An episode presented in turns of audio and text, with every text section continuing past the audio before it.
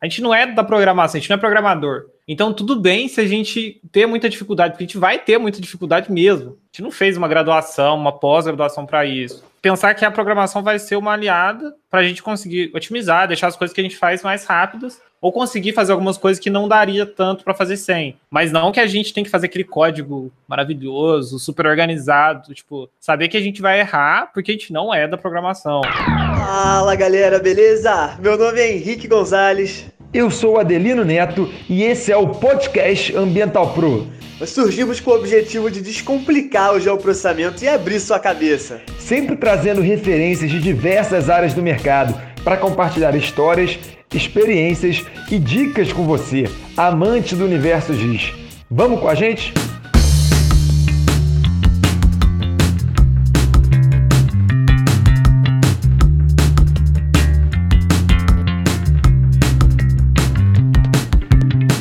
Fala galera, beleza? Sejam muito bem-vindos a mais um episódio do podcast Ambiental Pro. A gente está aqui com dois convidados muito especiais, a Juliana Diniz e o Daniel Andrade, lá da Radargel. Estamos aqui com a Bruna Toscano também, que vocês já conhecem da nossa equipe Ambiental Pro. Então sejam todos muito bem-vindos. Tenho certeza que esse episódio vai ser fantástico. Bem-vindos, galera. Vamos lá? Vamos conversar? Vamos que vamos? Primeiramente, quero agradecer a disponibilidade de vocês de gravar aqui com nós da Ambiental. Estou feliz em participar mais uma vez, adoro participar dos podcasts, podem me chamar sempre. E vamos começar conversando um pouquinho, uh, Juliana, Daniel, falem um pouquinho de como é, foi a formação de vocês, a trajetória profissional, só para a gente conhecer um pouquinho de vocês. Oi, pessoal. Oi para todo mundo que vai ouvir a gente, né? Henrique, Bruno, é um prazer estar aqui com vocês hoje. A gente ficou muito feliz com o convite. Eu falei para Henrique que foi uma honra que eu já acompanhava o trabalho de vocês antes. Então, para a gente é muito, muito um prazer estar aqui com vocês. É, eu vou começar falando um pouquinho da minha trajetória e depois o Dani fala dele. Eu sou formada em engenharia florestal na Universidade Federal de Lavras e foi na universidade que eu comecei a trabalhar com sensoriamento remoto. Então, logo no primeiro período, eu já entrei no laboratório de geoprocessamento do LEMAF, né, que é um laboratório de manejo florestal da UFLA. E já comecei a trabalhar com imagens Landsat, detectando queimadas, então foi uma experiência muito boa. Eu me apaixonei, eu achei que eu me encontrei no sensoriamento na floresta, porque é uma área que a gente consegue fazer um pouco a mudança acontecer no mundo, né? A gente consegue monitorar desmatamento, queimada, desastres, então tudo, tudo a gente pode fazer e tá monitorando com o sensoriamento, muita coisa, né? E eu acho que isso faz uma grande diferença na parte ambiental como um todo. E aí, depois da graduação, eu tive a oportunidade de fazer o processo seletivo no INPE. Entrei para trabalhar com radar. Eu nunca tinha trabalhado com radar, não conhecia imagens de radar. Então foi um desafio no começo. Eu falei assim, meu Deus, aonde que eu entrei, né? Todo assustado aquela imagem que parecia uma TV chiano para vocês entenderem como que é uma imagem de radar. E deu super certo. Eu adoro trabalhar com radar, com sensoriamento de sensores ativos, né? Que é radar e com dados óticos. Então, eu acho que foi ótimo ter ido fazer o mestrado. No mestrado, eu trabalhei com classificação de imagens de radar. E agora, no doutorado, eu estou trabalhando com estimativa de volume de madeira, utilizando tanto dados de radar quanto dados óticos. Então eu consegui agora no doutorado linkar né, a graduação em engenharia florestal com sensoriamento remoto, trabalhando com os dados sensores orbitais. Então, esse caminho foi muito bom para a gente conseguir estar aqui hoje com o radar gel e passando um pouquinho de conhecimento para todo mundo. Pô, que legal, Juliana. Eu, para mim também é, é uma honra ter vocês aqui, porque assim, eu conheci mesmo de verdade o seu trabalho lá no simpósio, né, de sensoriamento remoto. Você deu um curso de, né, fazendo as análises no Sentinel-1 usando o Snap, não foi? E eu, tipo, Isso. tipo, eu, eu, curti muito, foi, tipo, muito legal mesmo. Então, só queria deixar os parabéns mesmo lá pelo, pelo curso e pra gente também é uma honra ter vocês aqui. Obrigada, Henrique. Deixar o Daniel agora. E aí, Daniel, beleza? E aí, pessoal, Henrique e Bruna. Primeiro, agradecer aí o convite. É uma honra a gente estar aqui. A gente acompanha vocês aí faz um tempo. E bem, acho que a minha trajetória é muito parecida com a da Ju também. Eu fiz engenharia ambiental e sanitária em Lavras, na Federal de Lavras. E eu comecei trabalhando com, com sensoramento remoto e geoprocessamento na iniciação científica, tipo, em 2013. Comecei trabalhando na Epamig, que é a empresa de pesquisa agropecuária lá, lá de Minas, que é tipo uma Embrapa lá, de, lá de Minas. Só que aí eu trabalhava com a parte de indicação geográfica para seleção de cafés especiais. Ver quais eram variáveis climáticas, variáveis ambientais que eram mais propícias para desenvolvimento de cafés especiais, ali na Serra da Mantiqueira de Minas. Isso com já processamento, interpolação, etc. Depois comecei a trabalhar com comportamento espectral de cafeeiro e com classificação de ambiente cafeeiro. E era um negócio um pouco complexo e muito difícil, porque você tinha que classificar a área de café em região super montanhosa, era muito chato. E muito difícil também de conseguir, com Landsat 5, então assim, era, não era uma coisa muito legal. E foi nessa época aí que eu comecei a gostar muito de sensoramento remoto. Então, tipo,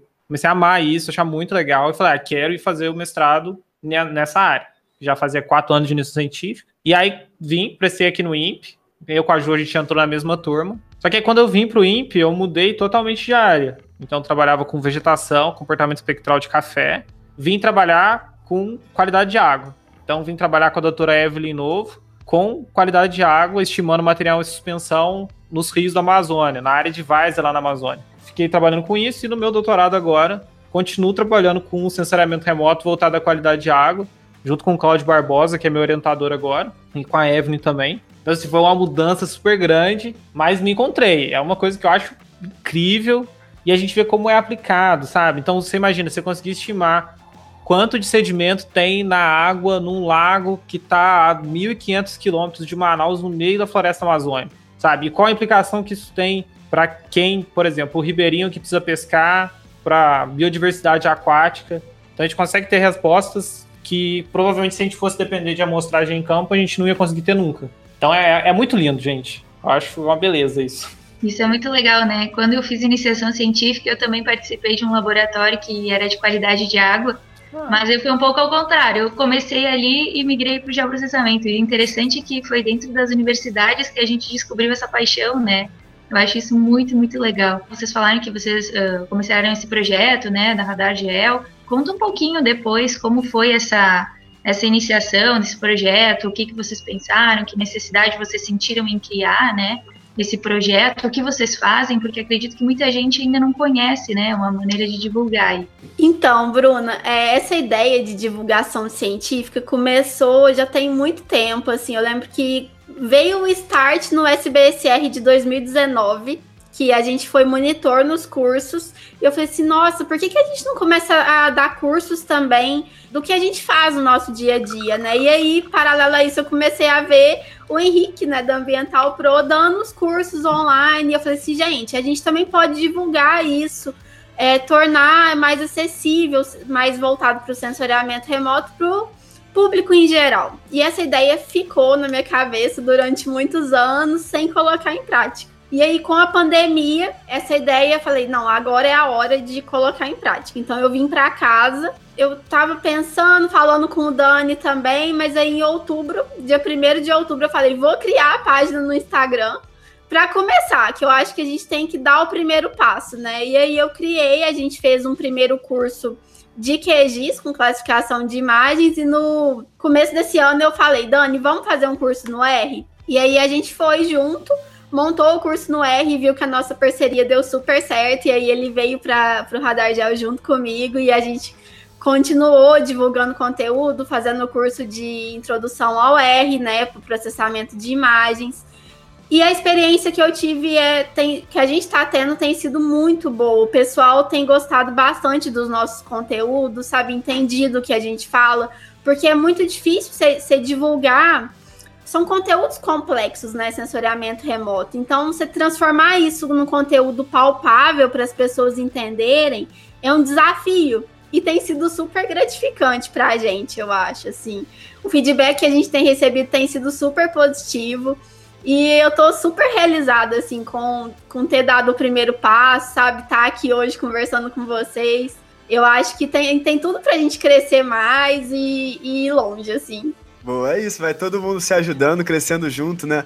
E essa questão da, da internet facilita muito a democratização ao conhecimento, né? Porque assim, imagina, se eu não fosse fazer uma pós, seria muito difícil eu ter contato, por exemplo, com né, fazer um curso de radar, por exemplo. A gente não, se não fosse internet, ou você faz uma pós, ou faz um, não, um mestrado, um doutorado, ou trabalha com isso especificamente, mas né, se não fosse a internet, seria muito difícil a gente ter acesso a essa informação. E, e a gente estava até conversando em off, né? Assim, o geoprocessamento, o sensoriamento remoto, ele é muito ligado, assim, para quem é da área ambiental, porque o cara já sabe que precisa daquilo, né? Ele já vê isso na faculdade, ele tem a matéria de geoprocessamento, claro, uma matéria mais básica, ele nunca vai ver radar já na graduação, por exemplo, mas já tá meio que na cabeça do, do estudante, né? De quem vem das áreas ambientais, de quem vem da geografia, geologia, que o geoprocessamento é importante. Mas eu acho que a internet também vai ter esse poder, né, de difundir ainda mais, né, a importância do sensoriamento remoto ainda para outras áreas, né? A gente conversou antes, né? Tem, por exemplo, sensoriamento remoto aplicado à engenharia civil, que já faz cálculo de estrutura, análise de risco, tudo com sensoriamento remoto, né? É, e o Henrique, e isso é legal porque essa parte de democratização do acesso é muito boa, porque você consegue achar tudo isso online, ou quase tudo isso online, e muita coisa gratuita. Muita coisa paga, muita coisa paga num custo muito acessível, que todo mundo consegue, ou quase todo mundo consegue, e muita coisa gratuita online. Então a democratização do, do ensino é muito grande, graças à internet, né? E a gente vê isso muito mais agora, principalmente na pandemia, né? E como isso evolui em pouco tempo, né? Eu até é. já falei em outros podcasts aqui. Eu comecei a trabalhar, assim, a me interessar por, por geoprocessamento, né, e sensoriamento remoto lá em 2015. E o meu início foi muito difícil. Era difícil encontrar material, era difícil encontrar vídeos. Em português, então, nem pensar, né? O que a gente achava era só inglês, coisas assim. Então, foi um início bem mais uh, trabalhoso do que agora, né? Agora a gente já encontra, por exemplo, canais, cursos. Então, está acontecendo de forma acelerada agora nesses últimos anos, né? O que é muito interessante. É, o que a Bruna falou foi que a gente tinha conversado ali antes um pouco também, né? Tipo, quando eu comecei lá, era tipo três, quatro pessoas aqui no Brasil que faziam conteúdos mais voltados ali para geoprocessamento e tal e o resto só coisa gringa. E agora não, agora a gente tem muita gente, muita gente muito boa. Então isso ajuda muito, principalmente quem tá começando, né? E a se motivar também a seguir nessa, nessa área. Isso de ter muita gente muito boa é, é legal, né? Porque uh, acaba que todo mundo vai contribuindo para deixar cada vez melhor né, o conteúdo aqui no Brasil e tal. Eu acho bem interessante isso, essa ajuda, né? Essa comunidade que vai se criando. E eu sei que o R também tem uma comunidade muito engajada, né? É, é uma das coisas que a gente acha legal, né, Ju, do R. E o pessoal se ajuda muito. É, eu acho que é uma, uma característica desses, desses open source aí, né? Ah, você tem comunidades muito fortes. Mesma coisa do QGIS, por exemplo. A comunidade de QGIS que a gente tem aqui no Brasil e no mundo é muito forte. Você apoia muito. A do R também, a do Python também. Então, é, uhum. isso é, é bem legal. Eu só acrescentar, é muito fácil a gente encontrar informação, né, Dani? Tipo, você quer fazer algum script, alguma coisa, praticamente já vai ter pronto, é só você saber procurar, pesquisar no Google. Então é tudo, é fácil de encontrar, assim, sabendo entender mais ou menos um pouquinho da linguagem, vai ser fácil de, às vezes, implementar para o seu objetivo. É, eu vejo muita gente com preconceito de programação, às vezes, da faculdade, né, que tinha que pegar lá um bloco de notas em branco, sair escrevendo, tudo em branco do zero. A gente vê aqueles filmes de hackers, o cara programando, e aí escrevendo, blá blá blá, e aí o cara fica com isso na cabeça, nossa, não vou conseguir programar nunca.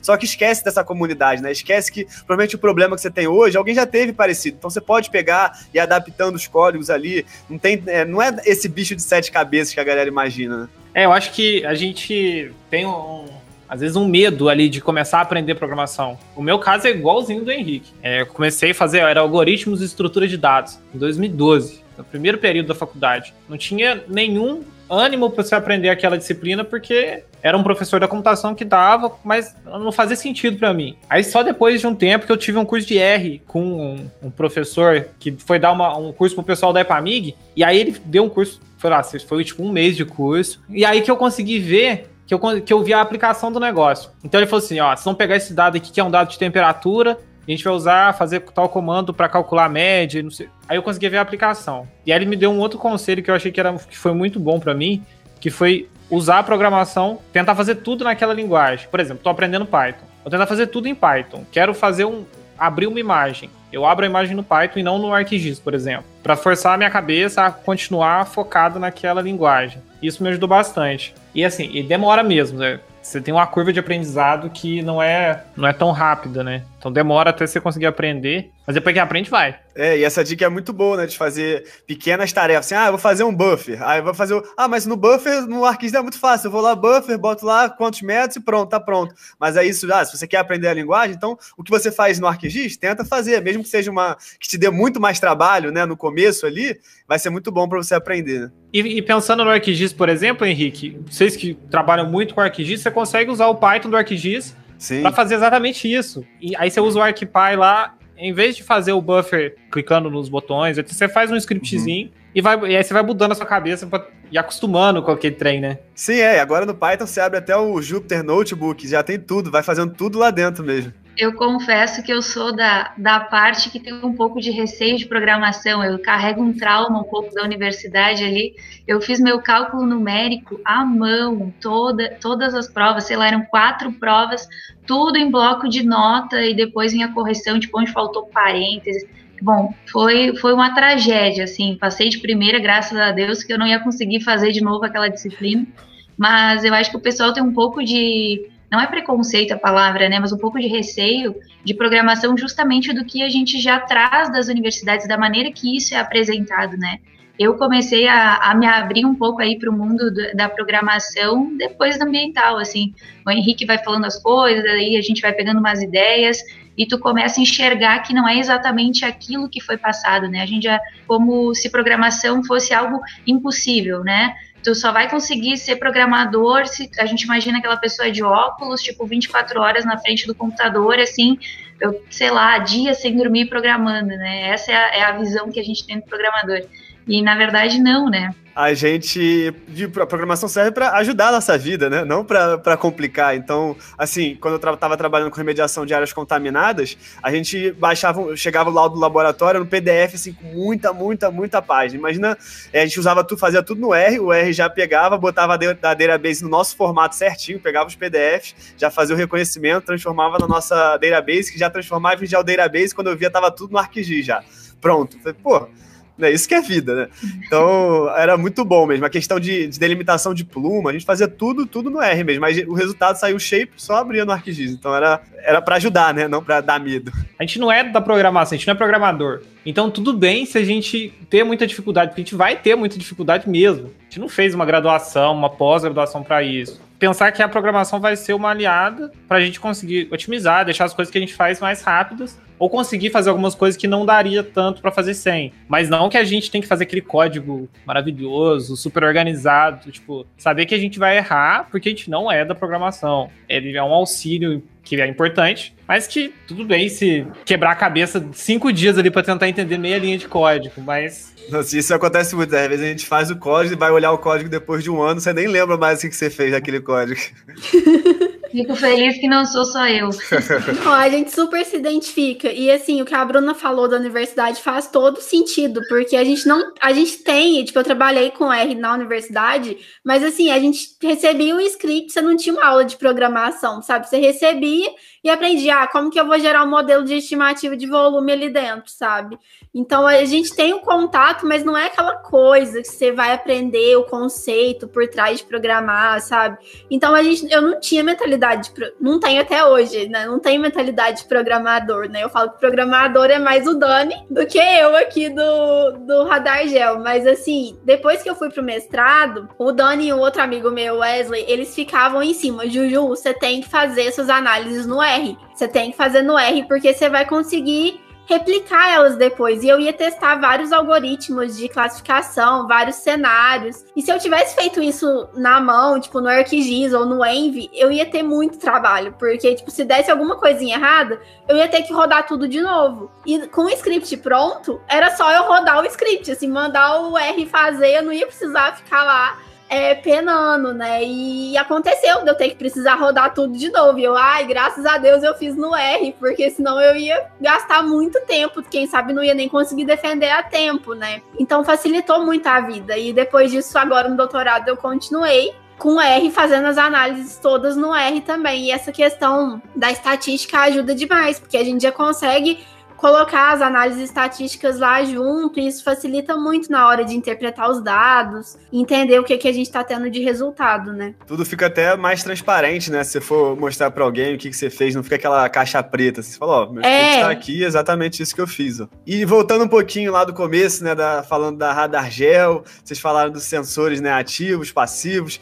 Explica para quem tá, nunca ouviu radar, nem sabe o que, que é radar, assim, só, só explica. Vamos voltar pro assunto de radar. Dá uma explicada aí pra, pra galera. O que, que é isso de sensor ativo, passivo? Tá ótimo, Henrique. Então, pessoal, para quem não, não conhece, nunca trabalhou com imagens de radar, já às vezes já está acostumado a trabalhar com sensores óticos. Nos dados óticos, a gente chama de sensores passivos, né? Então, eles não têm a sua própria fonte de energia, eles utilizam a energia solar como fonte de radiação. Então, o que a gente interpreta é, nas imagens é proveniente da radiação solar. E as imagens óticas, né, a gente é afetada pelas nuvens. Então, se a gente precisa realizar uma, um monitoramento na Amazônia, por exemplo, que é lotado de nuvem né, durante a maior parte do ano, muitas vezes a gente vai ter dificuldade de encontrar imagens. E os sensores ativos, que são os radares, eles emitem a sua própria fonte de radiação. E o comprimento de onda utilizado nos radares, ele é diferente do comprimento de onda utilizado nos sensores óticos. No, nos radares, a gente trabalha na faixa das microondas. E é um comprimento 100 mil vezes maior do que o que a gente trabalha no ótico. Isso faz com que a gente consiga atravessar as nuvens.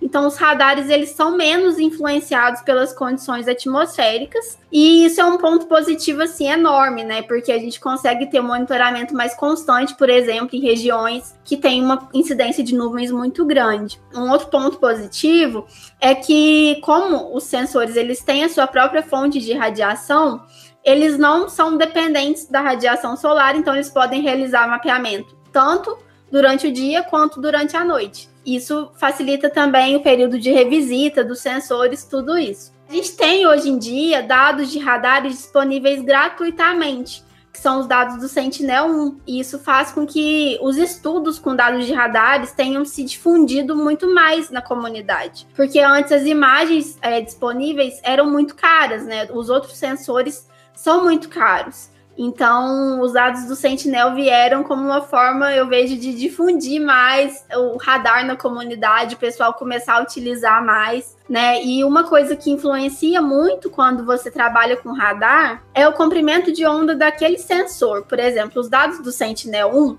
eles são dados da banda C, né? E a gente tem os dados do ALUS, por exemplo, que são dados da banda L.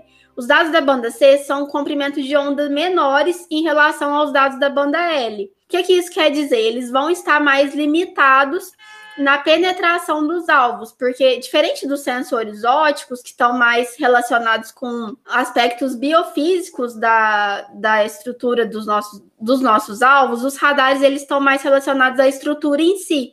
Então, eles conseguem penetrar, por exemplo, a copa das árvores. Então, se a gente tem sensores banda L, que são comprimentos maiores, a gente consegue penetrar a floresta, por exemplo, identificar melhor a estrutura daquela floresta. Os dados do Sentinel, eles são, como eles são banda C, eles ficam mais na copa. Então, a gente consegue também diferenciar muito a estrutura, mas já está mais restrito em comparação com dados da banda L. Mas só para vocês terem uma noção, quando vocês forem pesquisar sobre radar, vocês entenderem que tem essa diferenciação. É, a gente não tem diferentes bandas como no ótico, então a gente tem no radar, geralmente eles são uma banda só. E aí cada sensor tem a sua banda específica, né? Igual eu falei, o Sentinel é banda C, que a gente chama, o Alus Pulsar banda L. E uma outra característica que os dados de radar têm, que às vezes é um pouco difícil da gente entender, é a polarização. E isso vai influenciar nos atributos que a gente consegue obter. Então, quando vocês forem pesquisar, vocês vão ver que vocês nos dados do Sentinel, a gente tem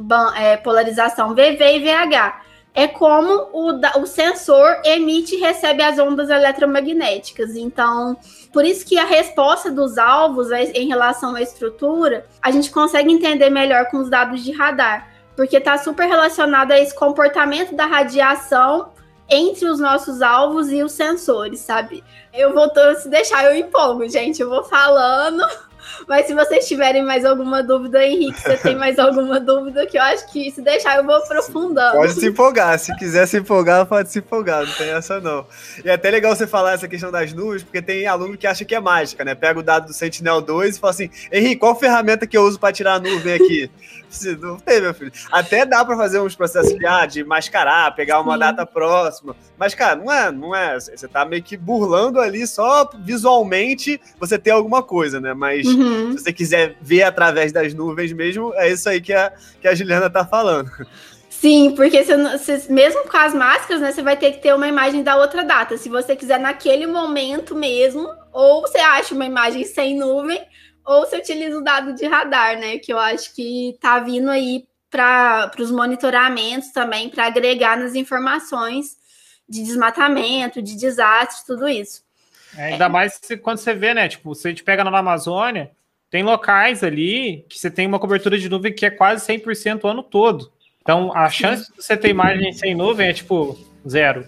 Mesmo pegando a imagem do Modes ali, diária, você tem cobertura de nuvem de quase 100% em épocas do ano. Uhum. Então, com o radar, você já abre uma possibilidade de monitoramento contínuo ali desses locais, né? Que é. Bem, eu não trabalho com radar, mas assim, é um negócio muito. Eu trabalho com a Amazônia, sei quanto nuvem tem lá. Então, assim, é, é, um negócio muito legal. Nossa, com certeza. E assim, tem uma outra aplicação que eu acho muito legal falar, é que o meu orientador, ele trabalha muito, o Dr. Fábio Furlan, com análise de barreira, por exemplo, nas barragens de Mariana e Brumadinho, é possível, através de interferometria, a gente consegue avaliar se elas estão mais suscetíveis ou não a rompimento, né? Então, a, eles fizeram vários estudos. Eu não sou muito dessa área de interferometria, eu já acho mais complexo.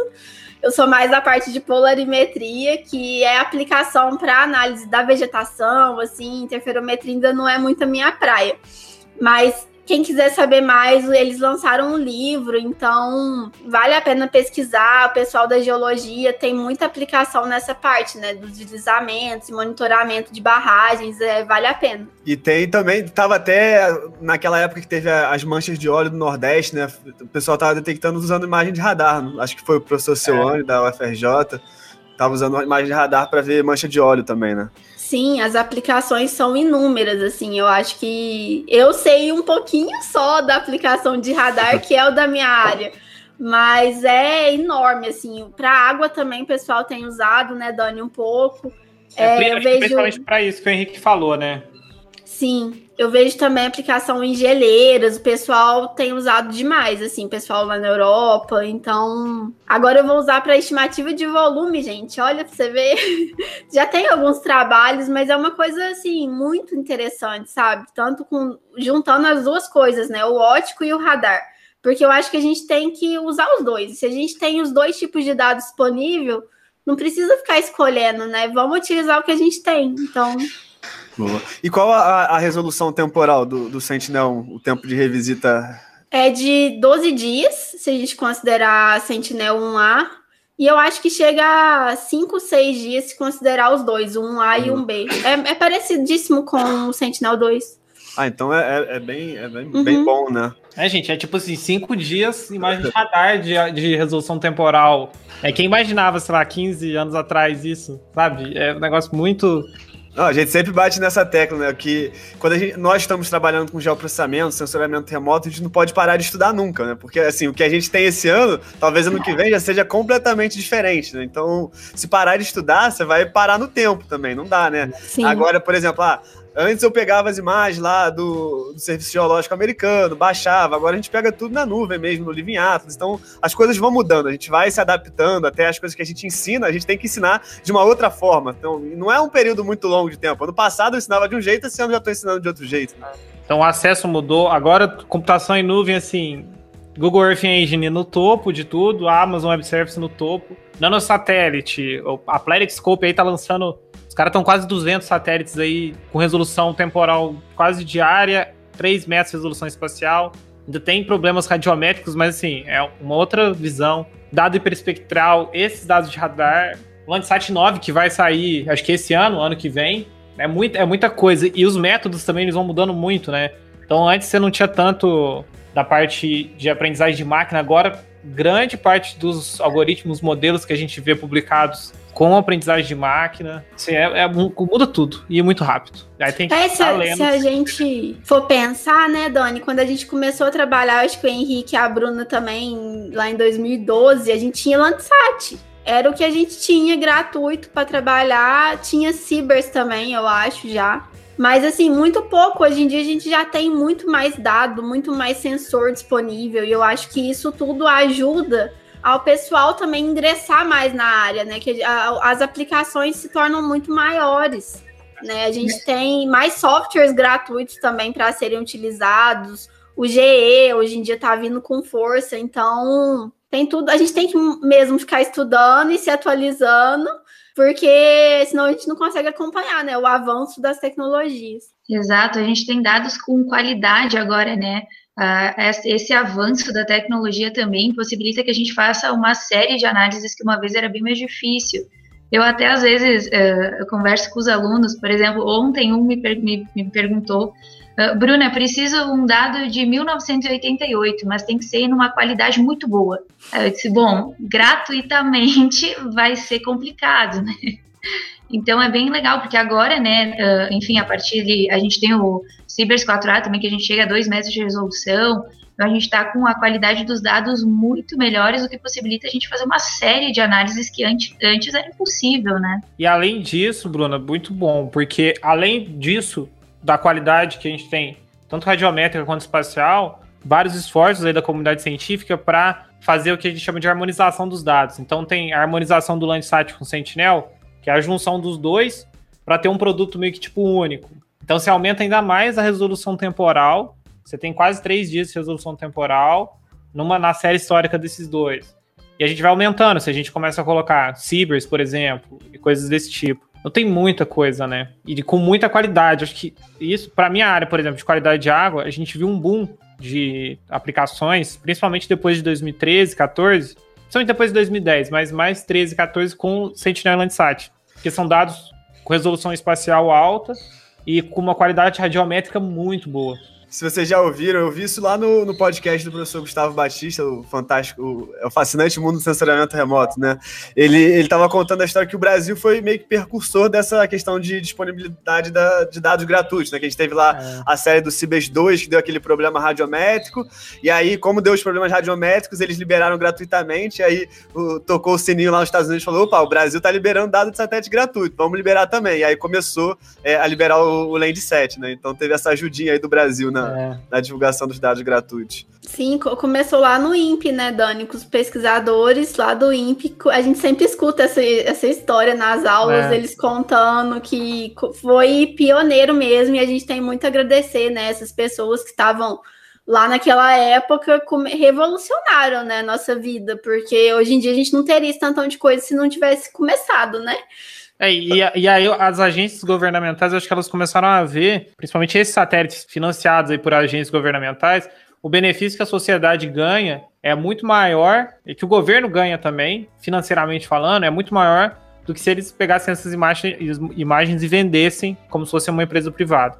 A empresa privada tem outro objetivo, que é vender imagem para N coisas. Mas os governos eles viram que não faz sentido deixar fechado o país ganha com um negócio aberto, todo mundo usando, é muito maior. Em termos financeiro mesmo, né? Eu vi até aquele post de vocês do, do Prisma, né? Hiperespectral. Como é que tá a questão do Prisma? Tá, já tá liberado? É, é assim, Henrique. Ele, a gente faz o quê? A gente faz um, manda um projeto lá para a Agência Espacial Italiana, simples, falando ah, onde eu quero usar, para que, que eu quero usar. Aí você recebe um login e senha, e aí você pode acessar o catálogo do Prisma e pode fazer uma requisição de uma imagem, porque é sob demanda. Então a gente vem aqui no Brasil, em alguns lugares eles estão disponíveis. Então a gente tinha pegado uma imagem ali no Rio Paraná. Uh, ontem eu com o Cláudio Felipe, Cláudio meu orientador, a gente baixou uma ali em Luiz Eduardo Magalhães, na Bahia, uma imagem que tinha disponível lá para fazer alguns testes. Então tem algumas imagens disponíveis em algumas datas que foram pessoas que já pediram. Aí se você quiser pedir, você tem que ir lá no site, agendar. Aí quando o satélite passar aqui, você fala, olha, eu quero que que faça uma visita. Eu quero uma imagem daqui de São José dos Campos entre o dia 1 de julho e dia 5 de julho. Aí, se ele passar aqui e tiver na cobertura de nuvem que ele quer, que a gente pediu, ele vai imaginar e vai dar pra, mandar pra gente. e aí isso vai ficar disponível no catálogo para outras pessoas. Assim, isso é uma coisa muito mais, eu vejo, pelo menos, como científica do que aplicação. É, a gente não vislumbra um dado igual o Landsat, por exemplo, que tem imagem revisitando sempre hiperespectral. Pelo menos não nesses dois anos aí, pelo menos dois, três anos para frente, eu acho. Mas é bem legal e as imagens são bem boas. É, e inclusive, né, Dani, eu vou dar um spoiler aqui. A gente vai soltar um vídeo mostrando como abrir as imagens do Prisma dentro do R. Então, porque elas vêm em outro formato, então a gente precisa converter para TIFF para ficar de um jeito mais amigável, né, pra gente poder abrir no ArcGIS, no QGIS e fazer as nossas análises. Então, spoiler pro pessoal do Ambiental Pro que tá acompanhando a gente que vai sair um vídeo no, é, mostrando, o Dani mostra o passo a passo para fazer essa conversão aí dentro do R. Provavelmente para quem tá, tá ouvindo no Spotify, já saiu. Já, já saiu. Tá é, provavelmente. já tá lá. Então, qual é o Instagram de vocês? É, é arroba, arroba... radar.gel, né? Isso, exatamente. E a gente tá no YouTube agora também, viu, gente? Então vai ter o um vídeo tanto, no, vai ter no Instagram e no YouTube, eu acho. Não, depois também estão super convidados pra gente fazer uma, uma live prática junta, fazendo alguma coisa no, no Snap com imagem de radar, ou talvez até com imagem do Prisma, fazer alguma análise de usando imagem hiperespectral, acho que seria legal demais. É, é, sempre bom, a gente não gosta até. Eu sempre falo isso, a gente dá a maioria das aulas no, no ArcGIS, mas nós somos profissionais de, de geoprocessamento, sensoramento remoto, a gente não pode se fechar um software, né? não pode ter, ah, eu só uso ArcGIS, eu só uso QGIS. Então, cara, é uma infinidade mesmo de possibilidades que a gente tem. Quanto mais ferramentas é. você domina, mais cartas na manga você tem, né? Eu, inclusive, a gente já deu live no, no Snap, trabalhando com dados do Sentinel-3, né, de temperatura, e foi bem legal, a galera curtiu muito, então vocês estão super convidados aí, depois, com nossa agenda bater, a gente fazer uma, uma live processando mesmo junto. Ah, legal ah, demais. O Daniel, você falou que solicitou lá a imagem do Prisma, você está trabalhando com, com sensoramento remoto hiperespectral aí no INPE? Cara, a gente tá, a gente tá tentando, vai tentar usar também. Um dos projetos que a gente tem é do desenvolvimento de um sistema de monitoramento de qualidade de água aqui para o Brasil. Então, dentro desse projeto, a gente quer fazer monitoramento de cianobactéria, que são algas tóxicas. E a gente tem muito aqui em São Paulo. Muito, muito, muito mesmo. E aí a nossa ideia é conseguir fazer um monitoramento desse tipo de alga. Só que para isso, ela tem uma banda de absorção, por causa dos pigmentos fotossintetizantes lá das algas, em 620 nanômetros. E é uma faixa que nos satélites Landsat Sentinel a gente não tem. E aí o hiperespectral ele entra aí como uma possibilidade de criação de algoritmos que conseguem estimar é, esse tipo de alga por satélite. Então a gente consegue ver as faixinhas de absorção. A nossa ideia é não vai ser, não vai ser o, meu, o meu objetivo, mas tem o Felipe, tem a Tainara, que são colegas do laboratório que vão trabalhar com isso. Assim, a gente espera pelo menos tentar que isso funcione. E aí a gente tem outros objetivos na Amazônia também com hiperespectral, que é tentar distinguir diferentes espécies de algas por algumas outras técnicas, mas que use dado ou hiperespectral ou quase hiperespectral, que são imagens do Sentinel-3 também, do uhum. Alce, que são 20 bandas no visível em infravermelho próximo. É tipo, praticamente um hiperespectral quase. Boa. Só resume aí, pessoal, quem nunca ouviu falar em hiperespectral, cara, tá, pô, que palavra é essa? Nunca ouviu que falar isso, nisso. Né? Porque, tipo, a gente tem vários tipos de resolução, né? Resolução temporal, resolução espacial, resolução espectral. E aí muita gente fala assim, ah, eu quero uma imagem de boa resolução. O que, que é uma boa é, resolução, que que é? né? Qual, qual tipo de resolução você quer? Então só explica aí pro pessoal o que, que seria falar, né, falar sobre o, sensoriamento remoto hiperespectral mesmo. Primeiro, tipo assim, o boa resolução depende muito do que você quer, né? Uhum. Pode ser, boa resolução pode ser de 1 um, um quilômetro, ou pode ser 50 centímetros, a depender do que, que você está pensando em avaliar. Pensando em hiperespectral, a gente vai para a resolução espectral, né? Que é mais ou menos em quais canais, em quais faixas de comprimento de onda determinado sensor consegue ver aquela energia, receber aquela energia. Geralmente, o Landsat, por exemplo, ele tem cerca de oito bandas aí na faixa do visível, infravermelho próximo e infravermelho médio, né? Infravermelho de ondas é, curtas. Isso a gente considera um sensor multiespectral, que tem multibandas. O hiperespectral é quando ele tem muitas, muitas, muitas bandas e bandas com uma faixa relativamente fina. Por exemplo, o Prisma tem quase 250 bandas nesse intervalo, que o Landsat tem 8. Então ele consegue ver muito mais fenômenos ou faixas, faixinhas pequenas de absorção de algumas coisas. Acho que essa é a grande diferença, é a quantidade de bandas que eu tenho. De um sensor hiper, geralmente são 50, 100 bandas mais, e os multispectrais menos. e já... a escolha também, né, Dani, igual você falou, vai depender muito do objetivo, porque, por exemplo, se você quer detectar desmatamento, né? Que é uma coisa que a gente vê muito hoje em dia. Um multiespectral atende totalmente seu objetivo. Mas, igual o Dani, eles vão testar a estimativa de clorofila e eles precisam de uma banda mais específica. Então, aí o hiperespectral vai atender os objetivos, né? O pessoal usa muito hiperespectral na agricultura também, né, Dani? Usa é, identificação geológica, mineração, porque você consegue feições de absorção de determinados uh, metais, ali dos dois mil e poucos nanômetros, você consegue ver com hiperespectral. Eu lembro de um professor, não sei se foi o Lênio, aqui do INPE, quando a gente fez uma matéria, ele falando que ele estava pegando uma imagem do Hyperion, que era um sensor hiperespectral, e estava tipo na região de Ouro Preto. E aí ele viu uma feição de absorção diferente dos outros na cidade ali. Era uma feição de absorção diferente, dois mil e poucos nanômetros. E aí eles foram fazer um campo e falaram: ah, deixa eu ir ali ver o que, que é isso. Era tipo uma estátua feita, sei lá, eu vou chutar, sei lá, de ferro. Era uma estátua feita com material X que tinha uma feição de absorção em 2.200 e tantos nanômetros, que ele conseguiu ver com a imagem do Hyperion, porque tinha aquela presença daquele determinado metal. Claro, você vai precisar de uma área que esteja com área de rocha, sei lá, exposta, coisas desse tipo, mas são aplicações assim, a gente nem é. consegue imaginar, sabe? Sim, e, e nós estamos acostumados a trabalhar com, com satélites né, multispectrais, que a gente não trabalha, nós aqui na Ambiental Pro, nós não trabalhamos é, ainda com, com hiperespectral, eu nunca precisei trabalhar com hiperespectral na, no meu dia a dia, assim, de consultoria ambiental, mas quando a gente escuta o pessoal falando dos trabalhos, das possibilidades de ver composição mineralógica, estimar é, né, o lençol freático, dá pra fazer tanta coisa, você fica assim, caramba, cara, quero aprender muito isso também, é muito legal. Tipo, brilha os olhos mesmo. É, você fica sonhando, né? Eu ia dizer, tô aqui com o olho brilhando, amando essa aula, gente. e você fica sonhando, tipo, no dia que você vai ter imagem disponível ali, tá, eu quero 10 dias de resolução temporal, o mundo inteiro. Nossa, mas logo, logo isso deve Vamos chegar acontecer. lá, vamos chegar lá. E aí, pessoal, vocês falaram do. Estavam falando bastante no começo, né? Que vocês estão trabalhando com R. Vocês têm agora, né, um curso, vocês estão dando um curso de R que está disponível, né? Quem quiser fazer a inscrição pode fazer. Então, conta um pouquinho do curso, como é que funciona, quem tiver interesse. Então, pessoal, esse foi o curso que a gente começou, né? Eu e o Dani, que é introdução mesmo ao processamento de imagens no R. O curso chama O Primeiro Passo para se tornar um expert ao processamento de imagens no R, que é uma introdução mesmo. A gente tem uma revisão sobre sensoriamento remoto, classificação de imagens, porque a gente acha que a teoria é fundamental para a gente entender o passo a passo que a gente vai fazer lá no R depois. E no R, acho que o Dani pode falar melhor do que eu, né? É, a gente tem também uma introdução ao R. Explica aí, Dani, como que é.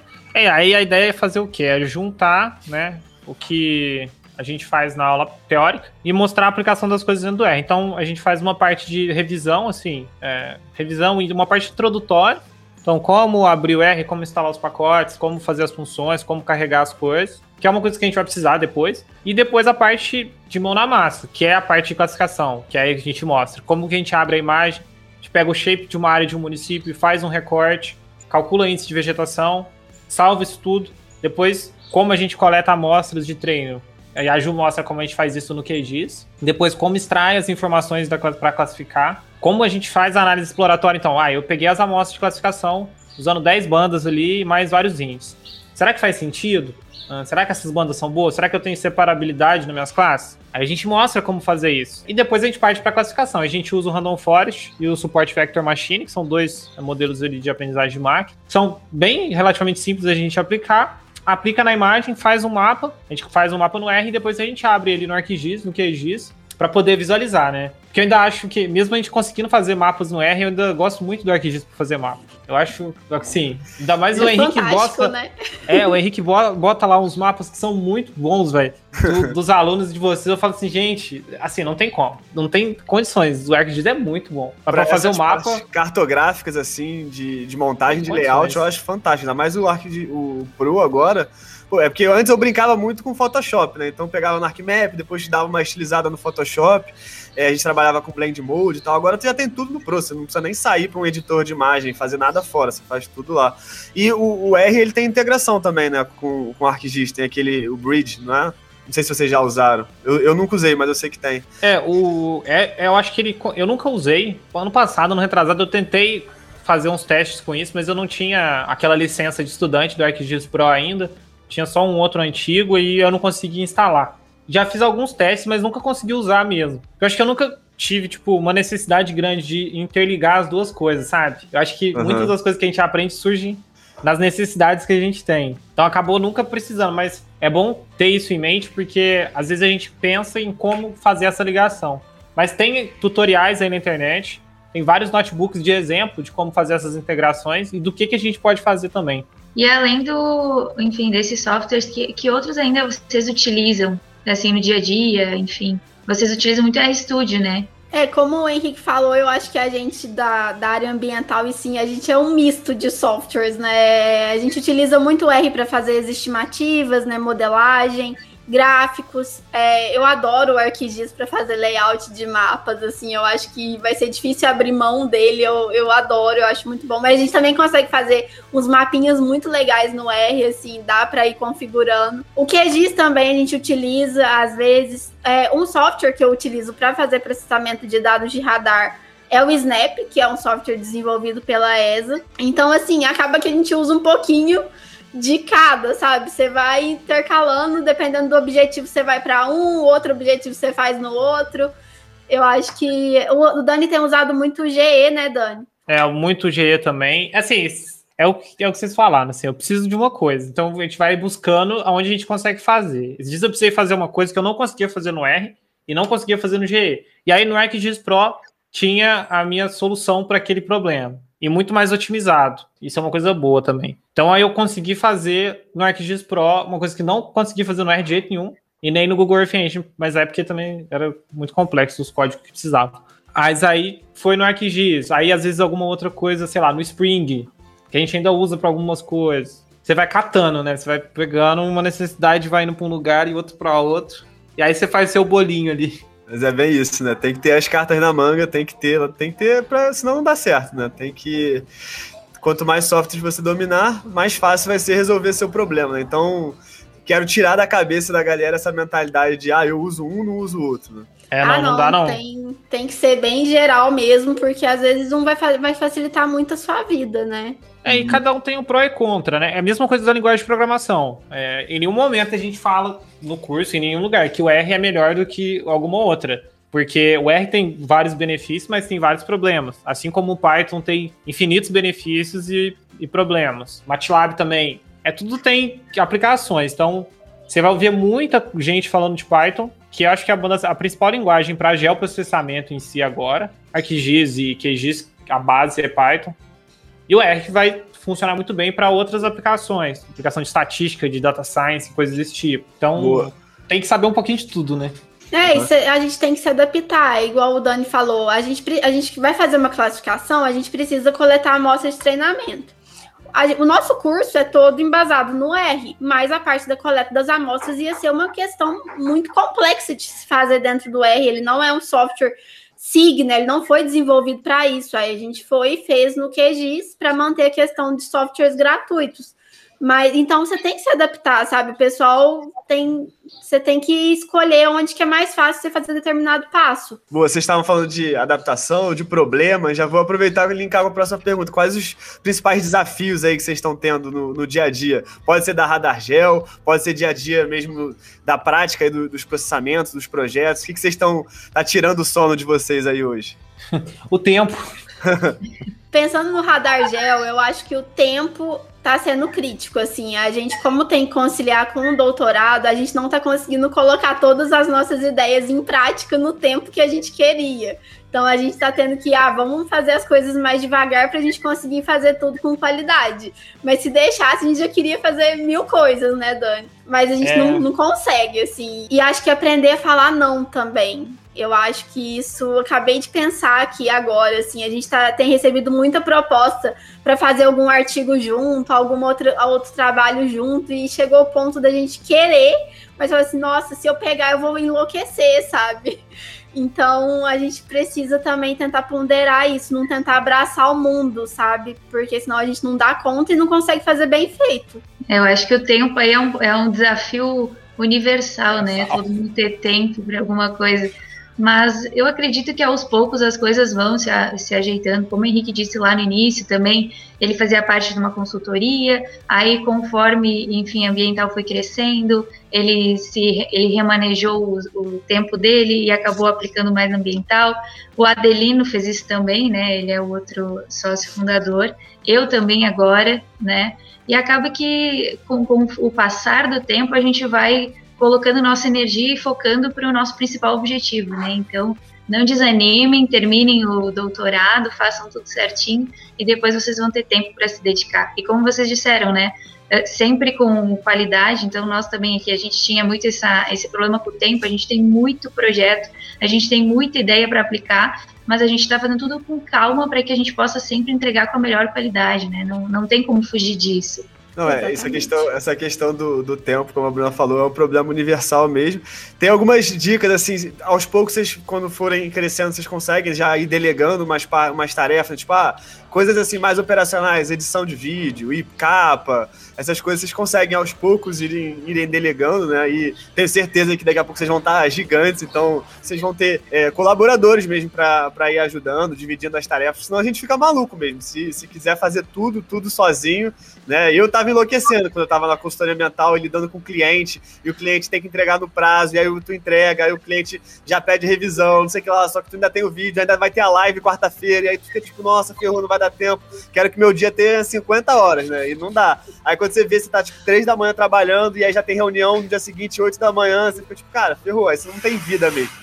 Mas é isso. Tem um livro até legal do, do Tim Ferriss, que é Work for Hours a Week. Não sei se vocês já ouviram falar é, é bem na, nessa linha. É, o, o, o, título é meio forçado, porque, ah, trabalhe quatro horas uhum. por semana, isso você não vai conseguir nunca. Mas ele fala muito nessa questão de delegar tarefas, né? Até para quem está ouvindo, ouvindo agora o podcast e pensa, por exemplo, em abrir uma consultoria ambiental. Eles falam, ah, para eu abrir uma consultoria ambiental, eu preciso saber tudo de tudo, de todos os projetos. Não, não precisa. Você pode buscar ali parceiros, delegando algumas tarefas do seu projeto, do seu relatório. Você consegue, né, aos poucos, abrindo uma consultoria ambiental, né, caminhando. Você não precisa saber tudo de tudo, você não precisa fazer tudo sozinho, né? Então, essa ajuda, essa colaboração e delegar a tarefa é meio que uma forma. A gente não pode prolongar o nosso tempo, mas a gente pode, às vezes, comprar o nosso tempo, né? A gente pode, entendeu? O, que eu, o ponto que eu queria chegar. Você foca no que é mais importante, né? E isso. delega as outras funções. Eu acho que isso faz toda a diferença, né? Uhum. Que é aquela questão que a gente falou, a gente tá, tem que estar tá sempre estudando, sempre estudando. Se eu ficar o tempo inteiro aqui, tipo, editando vídeo e fazendo capa, eu não consigo parar, né, e ver o que está acontecendo, o que está rolando no mundo, o que, que, tem de novidade no geoprocessamento. Então, quando eu delego isso, eu acabo também melhorando a qualidade dos meus cursos, a qualidade do meu material, porque eu estou sempre estudando, né? Exatamente, eu senti isso. Faz pouco tempo também que eu estou integral no ambiental, e eu percebo, eu fico mais na parte do suporte, né, o contato com os alunos, e acabava que o, o, tempo que eu tinha, eu ficava com eles, né, aqui. E o restante do tempo eu acaba eu acabava trabalhando numa consultoria. Então eu percebia que eu estava muito limitada também na questão de conhecimento que eu estava passando para eles, né? Eu não tinha nada muito muita novidade, enfim, mais do que a gente conversava com o Henrique e tal, porque eu não tinha tempo de me aprofundar e de buscar, né, conhecimento. E agora eu percebo que eu consigo entregar muita, enfim, conteúdo de melhor qualidade, justamente porque eu remanejei o meu tempo e estou focando no que, enfim, no que eu quero fazer e no que eu acho mais importante, né? Daqui a pouco a Bruna tá dando curso pra gente de laudo hidrológico. Ah, que legal. Daqui a pouco eu tô dando live. Fala, galera.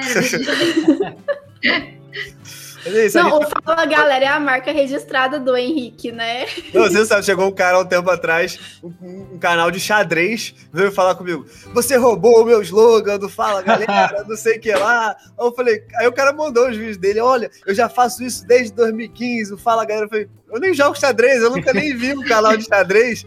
Mas acontece, né? Não, eu falei assim, a gente não pode falar o Fala Galera, que é a marca do Henrique. Mas a gente fala, tipo, e aí, pessoal? É. Mas não é o galera ali. É engraçado, tem vários alunos que já, pra tirar dúvida, já começa, fala Henrique, beleza? Aí manda mensagem assim no, no WhatsApp, é engraçado. Teve um aluno que começou agora na, na nossa última turma e ele mandou assim, Fala, galera, beleza? Delícia. Ai, desculpa, não consegui me conter. Teve até o cara, não sei onde foi que eu encontrei, ele falou: pô, tu que é o sócio da Ambiental Pro, que trabalha, sempre vejo teus anúncios, fala, galera. Aí eu falei brincando: fala, galera, beleza? Ele, nossa, tu fala igualzinho mesmo. Inclusive sou eu. É, inclusive é. sou eu. Mas é isso, pessoal. A gente está chegando agora na, na parte final da, do podcast. Tem uma pergunta que a gente sempre faz em todo episódio, até para ver assim diferentes backgrounds, né, diferentes pontos de vista da mesma pergunta. E aí pode, a Juliana pode responder, depois o Daniel também pode dar, dar a opinião dele. Eu queria saber se de vocês mesmo, se você acha, se vocês acham, né, que o geoprocessamento, o sensoramento remoto está crescendo. Com certeza, assim, a gente já falou um pouco disso durante a, a, o podcast, né? Tem crescido demais, principalmente por causa da quantidade de dados disponíveis, a demanda, muita gente interessada querendo aprender, conteúdos disponíveis também. Então, eu acho que tem crescido e vai crescer cada vez mais. Igual a gente falou, é uma área super interdisciplinar, então eu acho que tem tudo para crescer. O pessoal, a gente e todo mundo, a gente deve se aprofundar cada vez mais, estudar cada vez mais, porque tem campo para todo mundo, tem área de atuação. E é isso, gente. Eu acho que vale muito a pena trabalhar com essa área. Eu sou apaixonada e recomendo para quem quiser aprender. É uma área incrível, fascinante, né? Igual o professor Gustavo Batista sempre fala. Inclusive, agradecer ele, né? Por ter mencionado a gente, que, que eu acho que se não fosse ele ter falado também, talvez não teria tido esse convite do Henrique. Então foi um caminho também que fez a gente se cruzar, né? Obrigada, professor. Não, eu também acho assim, porque a, as coisas estão começando a ficar acessíveis. Eu, eu, falo mais da parte do sensoramento remoto, que é a parte que eu, que eu gosto mais, assim, mais do que da parte de operação, mas do sensoramento remoto mesmo. Agora as coisas estão ficando mais acessíveis. Imagens de satélite com resoluções das mais variadas, disponíveis gratuitamente para todo mundo, uma qualidade muito boa, com processamentos que já são feitos, toda a parte de pré-processamento, já é tudo disponível. Então, mas agora vem com correção atmosférica, vem com máscara de nuvem, vem com sombra de nuvem, vem com. O dado vem pronto, pronto. Então, assim, é mais fácil a aplicação. Então, a demanda começa a aumentar muito. Então, assim, é um mercado que está crescendo muito, muito, muito. Eu acho, pelo menos. Aproveitando aqui que essa deixa, vou fazer uma propaganda do, do nosso curso de pós-graduação lá do INPE. Então entre lá no site do INPE, que as inscrições estão abertas ali para o mestrado e doutorado, tá? Só para fazer uma propaganda. E sim, e tá, e tá aumentando demais. Eu acho que, que esse é um, um caminho muito bom, muito grande. Boa, e até já aproveitando o seu convite aí, conselho assim que você daria para um estudante que se interessou, gosta de sensoriamento remoto, acha a área interessante, gosta de geoprocessamento, assim, um estudante ah, da engenharia ambiental que está se formando agora, que tipo de conselho você daria para ele, uma pessoa que quer se aprofundar nessa área, quer trabalhar com isso? Ah, eu acho que dependendo de quando ele tiver da graduação, acho que a primeira coisa seria tentar ir atrás de uma iniciação científica, um estágio nessa área. Acho que é o primeiro ponto para já começar a aprender. Se tiver condições, e não se você primeiro se você tiver condições, né? Tente fazer alguma coisa se você não conseguir recebendo de graça, é um voluntário em algum lugar, talvez dentro da universidade às vezes você consegue, porque é o momento que você vai ter contato com professores que estão trabalhando com aquele negócio, com outros colegas, às vezes colegas de mestrado, doutorado que estão trabalhando com aquilo, ou dentro de um estágio numa consultoria ambiental, alguma coisa desse tipo. Também você vai ter contato com pessoas que já sabem disso. E procurar na internet dúvidas, e, e assim, eu acho que o ponto é, é fuçar muito, né? E atrás, tem dúvida, vai atrás, procura na internet, sempre, ou quase sempre vai ter solução para os erros e para os problemas que a gente tem. Eu sempre falo que às vezes a gente, quando a gente procura uma coisa, a gente não acha nunca a resposta, assim, gente está muito novo naquele negócio, a gente está tipo na vanguarda máxima, que geralmente não é o caso, né? Geralmente a gente não está procurando direito. Resposta para os problemas a gente quase sempre acha. E nessa científica, estágio, meter cara, né? Bom, isso que você falou é muito legal, tem muita sinergia. Assim, já entrevistou aqui diretor de multinacional que falou isso. Ah, o que, você busca no, estudante de graduação? Ele fala, cara, eu nem quero o cara que já chega aqui com conhecimento técnico muito avançado, assim, porque o conhecimento técnico a gente vai passar dentro da empresa. Né? É difícil o cara já chegar na minha empresa com tudo que eu preciso da parte técnica. A gente vai ensinar aqui. Então, eu estou muito mais atrás daquele estudante, daquele profissional que seja buscador mesmo, fuçador, que entre nos fóruns. Ah, não achou nenhum fórum inglês, vai buscar um fórum alemão e vai botar no Google Tradutor e vai dar o jeito dele. Eu quero gente que resolva problema, que vai dar um jeito de resolver o problema. E ser fuçador, ser curioso é uma das principais características que o mercado de trabalho aí está buscando. É. Com certeza. Isso, isso é Não, é muita verdade. O que o Dani falou da iniciação científica também, eu acho que faz toda a diferença. E eu comecei assim, eu comecei, na verdade, eu comecei com um estágio, que era, era voluntário no começo. E depois, dentro do estágio, a gente começou a iniciação científica se vocês tiverem oportunidade, puderem começar no voluntário, depois provavelmente o seu orientador vai tentar conseguir uma bolsa para vocês. Então a bolsa ajuda a gente, né, quando a gente está é, tá estudando na faculdade. E, e a experiência que a gente tem dentro de um laboratório faz toda a diferença, tanto se você for seguir carreira acadêmica, quanto se você for para o mercado profissional. Eu falo por mim, assim, que eu, eu tive no laboratório durante toda a graduação, então foram cinco anos no laboratório de gel. E eu cheguei no mestrado, eu já eu senti que eu estava mais preparada, sabe? Ter, ter ficado esses anos lá. A iniciação científica te ajuda a aprender a escrever, então eu já sabia como era a estrutura de um artigo. É, e também como trabalhar em equipe, né? Você vai criando esse vínculo com as pessoas e sabendo. Gente, faz toda a diferença, sabe? Assim, eu vi que eu sabia muita coisa quando eu cheguei no INPE. Às vezes a gente sabe que a gente pensa que a gente não sabe nada. E não, tipo, essa experiência de vida faz muita diferença. Exatamente, né? Quando a gente tá na graduação, claro que dinheiro é legal. Quem disser que não gosta de ganhar dinheiro, né? Enfim, mas eu, eu, acho, eu também, né? Eu fiz iniciação científica uh, no início também. Eu participei de empresa júnior e eu percebo que uma coisa muito valiosa para quem está na graduação, se eu pudesse dar uma dica, é faça contatos, conheça pessoas, saiba onde buscar informações, seja curioso, porque muitas portas se abrem no momento que a gente tem contato e a gente sabe onde buscar ajuda às vezes, sabe? Buscar informação, buscar ajuda, conhecer pessoas. Então, por mais que agora por exemplo, seja algo voluntário, isso vai te trazer um retorno em algum momento, nem que seja experiência do que não se deve fazer mas de alguma forma isso vai contribuir. Então, é galera, sejam curiosos. se precisar, sejam voluntários. É isso, é importante você não ser, aquele, não ser aquele estudante passivo que só vai, senta, assiste a aula e passa, né? A, a faculdade, ela tem as oportunidades, só que você tem que ir atrás também, né? Não vai, não vai cair no colo. É igual quando a gente trabalha no, tá no mercado de trabalho, tá com, lidando com cliente. O cliente não vai cair no seu colo, você vai ter que prospectar, você vai ter que ir atrás. E funciona igual quando você é estudante. Você vai ter que achar as oportunidades, né? Descobrir o que você gosta e, e ir atrás.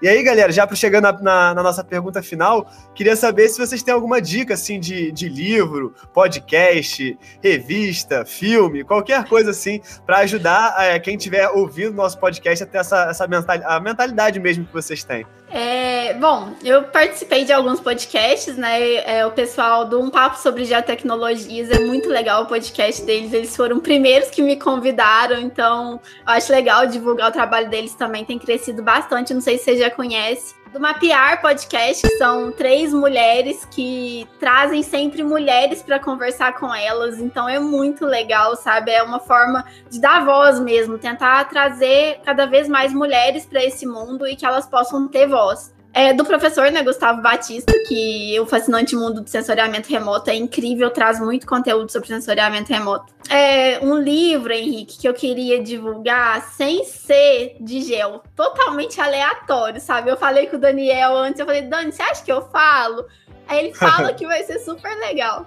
É esse livro aqui, ó, Poliana. É o livro da minha mãe, gente, de 82. A minha mãe contava a história desse livro para mim quando eu ia dormir. E esse livro traz a história de uma menina e o pai dela ensina para ela o jogo do contente. O jogo do contente é assim: quando acontece alguma coisa de ruim na sua vida, tenta achar uma coisa boa daquilo. E eu acho que na pandemia, no momento que a gente está vivendo, você tentar achar uma coisa boa faz toda a diferença. E o Radar Gel veio nesse momento, que foi uma coisa boa na nossa vida, que fez a gente esquecer um pouco essa tristeza que a gente está passando com o Covid, sabe? E eu acho que esse livro mudou a minha vida e me inspira até hoje. Assim, eu até fico emocionada quando eu falo dele, porque é muito legal a história, sabe? Ela, ela fica paralítica no livro e ela consegue ver coisas boas e ela muda a vida das pessoas com o jogo do contente. Então, sempre quando eu tô triste, eu tento jogar o jogo do contente. Então, eu acho que é para todo mundo, assim. É isso, gente.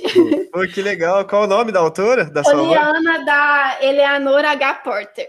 Ó, galera, a dica aí. Fora da área, mas, pô, muito legal. Nossa, parabéns mesmo. A, a, gente que trabalha numa área tão técnica, né, às vezes tão engessada, às vezes a gente perde um pouquinho dessa parte uh, humana, né? Então, bem legal a tua, a tua ideia. Nós, ambiental, a gente sempre tenta trazer isso para tanto para as lives, né? A maneira que a gente conversa com as pessoas, o atendimento, o suporte. A gente tenta sempre humanizar o máximo que a gente pode dentro desse mundo mais técnico. Então, bem legal a tua ideia. Parabéns, adorei. É, muito bom. Obrigado por ter trazido. E é isso que a Bruna falou, né? Às vezes, nós, como educadores, a gente não está só passando o conteúdo técnico, né? Muitas vezes o aluno chega para você e, e, desabafa mesmo. Você tem que estar tá do lado, do lado para ouvir, é, fazer nossa parte mesmo como educador de, de maneira geral, assim, né? Não só na parte técnica. E às vezes a gente não sabe muito bem o que dizer, né? Aconteceu comigo também, e eu falei assim: nossa, a gente tem que tá, tentar se preparar também para saber lidar com situações que às vezes a gente não está preparado, né? Quando a gente está ensinando, não só o conteúdo, mas também a pessoa que está ali te ouvindo está passando por problemas, né? E o que, que a gente pode fazer para tentar facilitar a vida dela, né? Com certeza, entender que trabalhamos com pessoas, né? É. Com certeza. Então é isso, gente. Acho que a gente fechou com, com chave de ouro.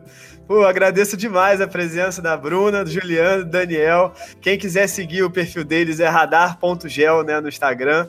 Então, pô, gente, pô, foi uma troca de experiência muito legal. Agradeço do fundo do coração, valeu mesmo. Estão super convidados aí para depois a gente conversar sobre as lives, fazer alguns processamentos práticos. Pode contar com a gente aí como, como parceiro, como amigo. Tamo do lado, vamos crescendo todo mundo junto. E é isso, pessoal. Valeu demais. Muito obrigada, Henrique. Bruna, foi um prazer. A gente também está super aberto a parcerias, vamos fazer muita coisa junto. Eu estou muito feliz. Obrigada, pessoal. E é isso, pessoal. Obrigado, Henrique. Obrigado, Bruna. Prazer conhecer vocês aí. E tamo junto. Vamos que vamos fazer um tanto de conteúdo legal aí. Pois é, gente. Muito obrigada de coração. Ambiental nos proporciona, né? Nos proporcionou nesse, nesse dia aqui fazer essa troca tão especial. Obrigada, Henrique, Daniel, Juliana. Espero que a gente, que a gente possa ainda ter muita experiência junto, né? Troca de informação. E parabéns pelo projeto de vocês, né? Pela iniciativa. Torço muito e que vocês tenham muito sucesso. Valeu demais, gente. Obrigada. Valeu, tchau, tchau, gente. Tchau, gente.